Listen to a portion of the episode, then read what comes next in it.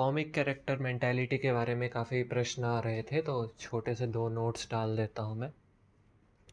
पहला तो ये कि अगर आपको पॉडकास्ट सुनकर कैसा लगा कि आप भी कॉमिक कैरेक्टर हो मोस्ट प्रोबेबली आप नहीं हो। ऐसा मैं क्यों कह रहा हूँ? क्योंकि जो कॉमिक कैरेक्टर होते हैं, वो कभी मानते नहीं हैं कि मैं कॉमिक कैरेक्टर हूँ। क्योंकि अगर ऐसा होता तो वो कैटेगरी टू में शिफ्ट कर जाते हैं।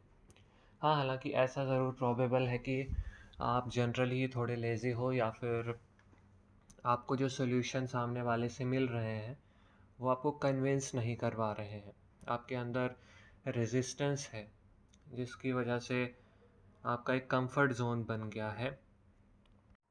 अपने मेंटल स्पेस के अंदर, ये जो कैटेगरी टू के लोग होते हैं, इन्होंने दुनिया को कंसीडर करके अपना एक कंफर्ट जोन इस्टेब्लिश किया होता है कि हाँ ये दुनिया है, ये मैं हूँ ऐसा ऐसा है, बस ऐसा ही रहेगा। लेकिन आप जो हो, आप दुनिया को खुद से अलग मानते हो। आप ये समझते हो कि ऐसा नहीं है कि आपके और दुनिया के बीच में इक्विलिब्रियम है। आपको पता है कि आपके मन के अंदर ही कुछ इंटरनल लेवल पे कन्फ्लिक्ट चल रही है।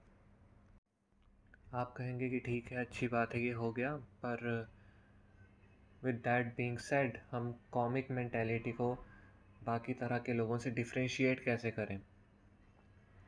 देखो कॉमिक मैंटेलिटी के लोग जब आपके पास आते हैं तो वो काइंड ऑफ़ एंक्सियस होते हैं ये लोग, इनमें काफ़ी डिस्टर्ब्ड हाई एनर्जी स्टेट होती है तो फिर ये बेचैन से होते हैं काइंड ऑफ़ इनकी आँखें बड़ी बड़ी फैली होती हैं, आपको हैरानी से देख रहे होते हैं, बताओ बताओ, आपने क्या किया, हमें भी करना है। या फिर अल्टरनेटिवली ये लोग डिप्रेस्ड भी हो सकते हैं, पर इन एनी केस इनके अंदर देख करके आपको झाँक करके लगेगा कि आपसे सीख नहीं रहे हैं, बल्कि आपको अमेज़मेंट के साथ देख रहे हैं। जैसे कि कुछ नया इनकी ज़िंदगी में हड़कंप आ गया तो ये काइंड ऑफ़ इन्हें अम्यूजिंग लग रहा है। डिप्रेस्ड होकर के भी व्यक्ति अम्यूज़ हो सकता है। इस बात पे विचार करने की आवश्यकता है। तो फिर एग्जैक्टली exactly कैसे डायग्नोस करें कि ये ही कॉमिक मैंटेलिटी है? जब वो अगली बार आपसे मिलने आएगा तो आपको सही से समझ आ जाएगा। देखो, आपने पिछली बार उस व्यक्ति की मदद की थी। भले ही वो उसको अप्लाई नहीं कर पाया, पर उससे उसको अश्योरेंस हो गई थी कि ये एक अच्छा आदमी है, ये हेल्प करता है और इसकी जो एडवाइस थी होती है, वो सेंसिबल भी होती है। और इसलिए मैं इसके पास दोबारा हेल्प मांगने जा रहा हूँ। लेकिन कॉमिक मैंटेलिटी में ऐसा नहीं होता, क्योंकि चीज़ों को अप्लाई करना तो दूर। जब आपने उन्हें ऑब्ज़र्वेशन अपनी एडवाइस बताई थी उस टाइम भी वो आपसे कुछ भी नहीं सीख रहे थे।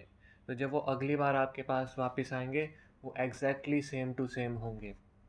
एक तो उनके मन में फिर से वही एक्साइटमेंट होगी एंग्जाइटी होगी कि भाई बता दो बता दो।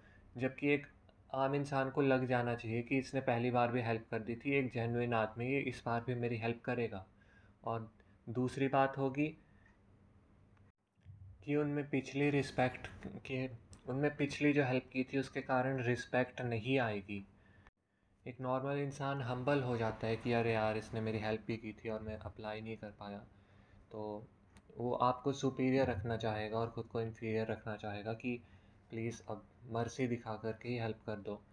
लेकिन ये वाले लोग जो हैं, ये फिर से एग्जैक्टली exactly उतने ही सोशल स्टेटस की नॉर्म्स लेकर के आएँगे, जो वो मुहावरा होता है हमारा कि ये आदमी तो चिकना घड़ा है।